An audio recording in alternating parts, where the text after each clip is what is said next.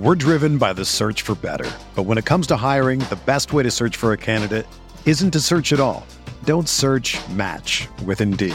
Indeed is your matching and hiring platform with over 350 million global monthly visitors, according to Indeed data, and a matching engine that helps you find quality candidates fast. Ditch the busy work. Use Indeed for scheduling, screening, and messaging so you can connect with candidates faster.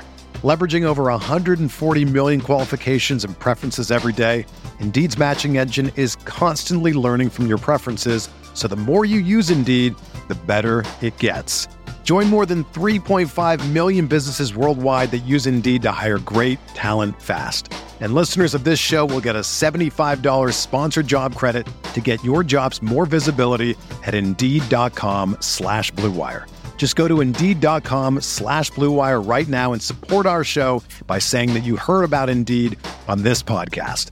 That's Indeed.com slash BlueWire. Terms and conditions apply. Need to hire? You need Indeed.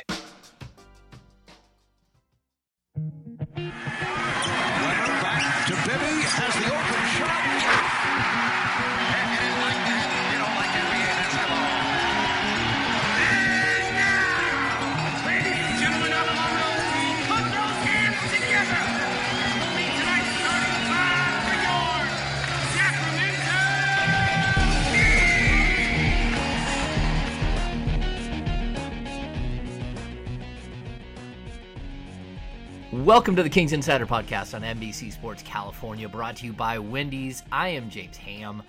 Joining me today, perfect person for for this weather and also for uh, for Sacramento Kings information coming up to the trade deadline, Mr. Sam Amick of the Athletic. What's going on, Sammy? Perfect for this weather. I'm trying to figure out what that means, James. Am I am I gloomy? Am Come- I uh, Come on, am Kings. I am I am I you know am I a wet blanket? What are you trying to get at here? I, I'm just saying that that Kings moniker that that you like to use so much. Uh, I, I mean, uh, Sam, it I didn't sense. start it. Uh, you didn't start it. No, you didn't Reflecting start. pop culture here. uh, yeah, you're in tune with the fans of Sacramento. Um, Yes. Sam, the Kings are. Uh, they. We'll get to trade news in a minute. Uh, we'll get to sort of trade primer, but uh, the Kings always seem to find themselves in in odd situations. Um, a- and, uh, you know, let's be honest, completely avoidable odd situations. Um, this the current one with the assistant coaches. Uh, do you think this whole thing plays out all right, uh, or is it just another uh, in a long line of of things that you shake your head and, and just can't get your can't get out of your own way type situation with the Kings? I think it plays out fine. I'm, I mean, I'm, I'm kind of, you know, I'm not sure what side I would take if I was putting my columnist hat on in terms of, you know, Vlade tries to do conceivably a, a nice thing and, and offer a gesture that rewards the assistant coaches for the job well done and aligns their contracts with Dave Joerger's, you know, and then I understand the other side where they they were not thrilled that, you know, Brandon Williams, the assistant GM, who's had so many problems with Dave, had been the one sending the paperwork. I know from Vlade's side that it, it, it was kind of the message being that, well, Brandon works for me and I asked him to do this and that's how this works. And I get that, but it, you know, I also understand the other side. The sensitivity level wasn't necessarily there when it comes to the subplot and everything they've been through. And, you know, if somehow Kings fans haven't caught up by now, just that idea that he had something to do with the uh, earlier report this season that, that Dave and his staff were on the hot seat. So, uh, you know, I, I think they get past that, but it, it is, even with all the success, you know, still always something in, in Kingsland. You know, I- I think there's something I'm going to pull out there that I think some people are confused by this, why this is such a situation. You said Dave and his staff are on the hot seat. And I think people automatically think, okay, Joerger's on the hot seat, whatever. What a lot of fans don't understand is that when a head coach loses his job, most of the time in the NBA, his assistants lose their job along with him. Uh, Right. Any new head coach that comes in gets to hire his own staff. Uh, that is part of the NBA, you know, sort of. It, it's the way it works. Uh, every NBA coach has it written into their contract that they get to uh, hire their own staff. So that's why this is sort of personal because not only are, is this group extremely tight, are they they're uh, friends of Dave Joerger's for years and years, but on top of that, when you talk about letting Dave Joerger go, that means that all of them are out of a job as well. So just so fans understand that there is a little bit of confusion here about why the assistants might be upset with Brandon Williams as well. Um, but Sam, you also wrote in in your piece this week about the Sacramento Kings about uh, about Vlade calling and talking to a group of of owners and saying, "Look, let's just knock it off and start enjoying it." I've talked to Vlade since. Uh, I know exactly what he said to them, and like you do, but I I've heard it from his angle. Uh, what's going on here? Why do we why do we constantly have these situations here like this in Sacramento? Well, I think to take the Kings off the hook a little bit, um, the element of minority owners being challenging for a GM and a front office to deal with is not all that unique. Um, you know, the, the tricky part there is that you end up having wildly successful people who cut fairly significant checks to, you know, be a minority owner for said team. But the way that the collective bargaining agreement is set up, more so just the bylaws of the team, they don't necessarily have any real voice. They could be upset about a coach, they could be upset about a GM, and and they don't have to. You know, nobody has to listen to them. Uh, the majority owner, the chairman, is the one who gets the voice, and that's Vivek Ranadive. And I think because of the unique way that this Kings organization was, you know, kind of stayed in Sacramento, uh, you you have leftover re- residue and resentment over the fact that Vivek is the number one guy. And because there, there, was a time as that whole thing unfolded, as you know as well as anybody, that it wasn't necessarily going to be the case that it was Vivek.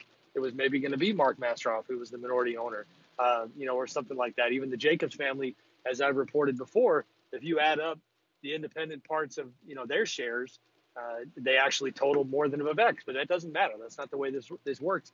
So I think this minority group for all of those kind of stated reasons has been louder than even your typical minority group and you combine the fact or you it's kind of compounded by the fact that the kings have struggled so much that there was a lot to complain about in the last couple years so that's you know how they got where they are now with Vlade this to me is the first time that he's had the leverage that comes with success and the fact that when you have a winning record in mid-January when scouts front office personnel all over the NBA thought this team was not going to win more than 20 games, then you can puff your chest a little bit and tell people like these minority owners to pipe down.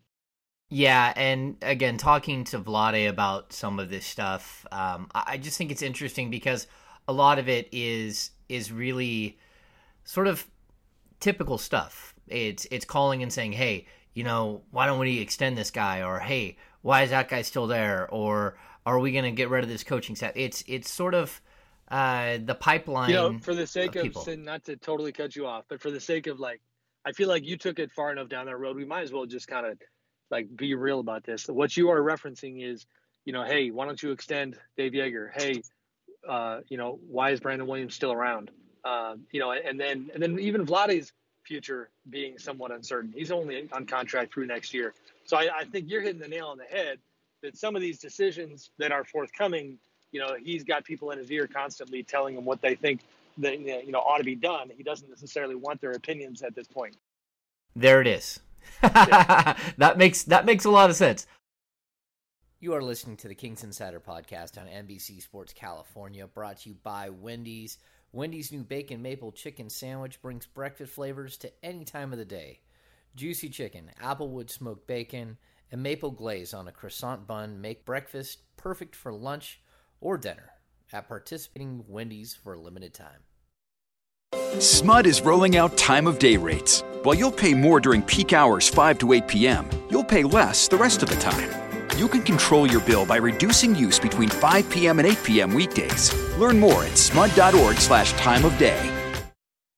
All right, Sam, so let's get to the good stuff. The good stuff is the Sacramento Kings are 23 and 21. They have a young core that's building. They got a lot of exciting young pieces. They actually had a stretch of games where they lost four in a row, and if you would have plugged Marvin Bagley in there, they might not have lost all four of those, and they could have a substantially better record. I know, uh, you know, the the general NBA world had them anywhere between 20 and 25 wins. Vegas had them at 25 and a half, and they're currently two wins away from basically toppling the Vegas number and we still have, you know, what is it, 38 games remaining in the season. So lots of good stuff, and also add in that they have 11 million dollars in cap space in a weird NBA world where not a other there's not one single team in the league outside of them that has any cap space to be a player uh, at the trade deadline to ex, you know sort of exceed and accept extra salary. Uh, they also have a bunch of expiring contracts. How active do you think the Sacramento Kings will be uh, come February 7th between now and then? I think fairly active. I haven't had it crystallized, you know, just yet what they're shopping for. You know, rumors about Jeremy Lin, rumors about Enes Kanter.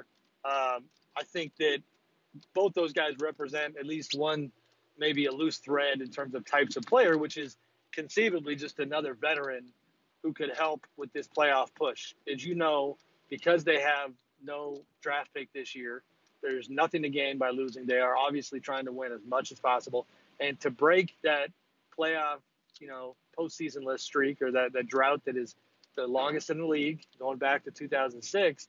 I mean, for one, it's it's kind of crazy that we're even talking about that being a real possibility in mid-January. I still, not to again be the wet blanket that you accuse me of being, I, I it's going to be hard. Like I, I still think it's unlikely that they get that job done. But if they can go get uh, somebody like a Jeremy Lin or, or a Kanter or somebody of that ilk to help either with the rebounding problems or with the depth on the wing, then I think they're going to try to do that.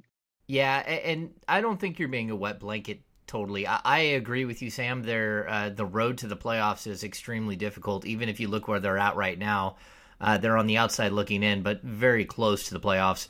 But you're looking at a team that's above you, like the Lakers, that are eventually going to get LeBron James back. You're looking at the teams behind you, which are very good teams that just haven't figured out how to piece this thing together this season. So it's going to be a battle if they are going to make it. And their schedule isn't all that friendly. Um, do you think that this year's trade season is going to be pretty wild, uh, or do you think it's going to be dampered uh, by by all of the teams that are in contention, specifically in the West? I think that it might be relatively tame, just because, and I, I should probably do this, you know, soon. I would I need to put together a list of guys that I actually think should be could be on the move because I just don't think I think there's far more buyers than sellers. And once you know Atlanta is going to be a, a, focal point. Uh, Kent Bazemore, Jeremy Lin, Dewayne Dedmon, all known to be on the market. Uh, you know, teams like that are few and far between when you're talking about buyers versus sellers. And because of the parity in the West right now, teams like the Kings, teams like Utah, uh, Memphis, you know, who already tried to tweak their roster, who really want and need to get in the playoffs. Uh, you know, there's just going to be a lot more people calling out than there are going to be uh, receiving calls. So uh, will see how that part goes. But I, I can't remember a landscape quite like this in the Western Conference when you legitimately still have. I mean, there's a little bit of a gap there, but you still have 14 teams that could be in the playoffs. Utah is one that just go ahead and I think you know pen, you know, not even pencil, just and, and permanent marker, put them in the playoffs. They've figured their things out, uh, and, and there's only eight spots, so the musical chairs game is going to be pretty tough for the Kings. Yeah, it's going to be brutal down the stretch. All right, uh, can the Kings stay out of their own way? I guess that's that's uh, the last question. I mean, if you've got all of this money, all of this stuff, uh, you know, all of this positive vibe, um, is there at least some hope that they can figure this out and that you know these conversations that Vlade and others have uh, can actually make an impact and, and, they can keep this thing going the right way? Yeah, I think so. Um, I mean, they all get paid a lot of money to deal with stuff that's not perfect, and by that I mean, you know, I understand that, that Dave would love, you know, my my feeling and perception, I guess, is that he would love to, to you know not have the tension that comes with Brandon being around or even have him around, period. But I also look at it when it comes to choices. You know, I think Vlade is smart enough to know, you know, Brandon is an educated voice, Ken Catanella, Peja, educated voices. They do have to be careful and, and listen to every voice in the room right now when it comes to the moves they make. And certainly Joerger and his staff deserve a voice. Um, and, and you're, I think, hitting on an interesting point, which is staying out of your way is not just minimizing drama. Staying out of your way is also not making a mistake with the cap room you have before the deadline, um, not going crazy this summer when you have all that money in free agency and spending it on the wrong people. You know, I, I'm okay with saying that luck always plays a part in pro sports. So this is not a criticism, but I mean, they've had certain things that if they would have gone differently, who knows where we would be now? What if Zach LaVine, you know, picked up that that restricted offer last summer? Would Buddy Hield be where he is? Like these these are little missteps that you know they, they need to try to avoid and uh, and see if they can't take this thing to the next level. There it is. Sam Amick, he's dropping knowledge like what if the Kings would have drafted Damian Lillard over Thomas Robinson? And oh goodness, what you if they play that game? What if they wouldn't have drafted Jimmer Fredette over Klay Thompson or Kawhi Leonard? We could do this all day, Sam. Hopefully, uh, Steph Curry guy, pretty sure he was available when, uh, when was, they took Tyreke Evans. When they drafted Tyreke, yeah. So hopefully the uh, the Kings can make some decisions that actually better this process and, and they pull some some good strings here at the deadline. Uh, thanks for joining me, Sam. I know you got to run, you got other things to do, but uh, always good to catch up, and thanks for taking the time. Of course, James. Thanks, brother. All right, you've been listening to the Kings Insider podcast brought to you by Wendy's. If you haven't already, please visit Apple Podcasts or Google Play to subscribe. And if you like our podcast, give us a rating and a review. We would really appreciate it. You can follow us on Instagram, Twitter, and Facebook at NBCS Authentic. We'll be back next week with Doug Christie and another great guest. Thanks for tuning in, Kings fans. We'll see you very soon.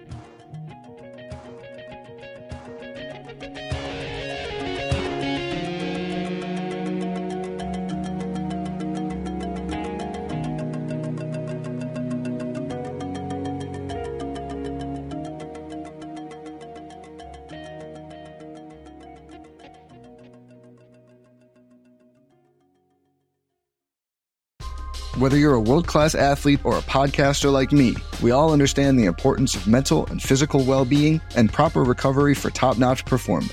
That's why I'm excited that Unifyd Healing is sponsoring this podcast. Unifyd Healing is a new and super innovative global network of wellness centers powered by Energy Enhancement System, or EE System. If you haven't heard of the EE System, you'll want to listen up. This technology promotes wellness, deep relaxation, purification, and rejuvenation. At hundreds of locations across the globe, access to a center is easy and affordable. Interested in experiencing the EE system technology for yourself? Go to unifydhealing.com slash bluewire to learn more and find a center near you. That's U-N-I-F-Y-D healing.com slash bluewire. No material or testimonials on the Unifyd Healing website are intended to be viewed as medical advice or a substitute for professional medical advice, diagnosis, or treatment. Always seek the advice of your physician or other qualified healthcare provider with any questions you may have regarding a medical condition or treatment and before undertaking a new healthcare regimen, including EE system.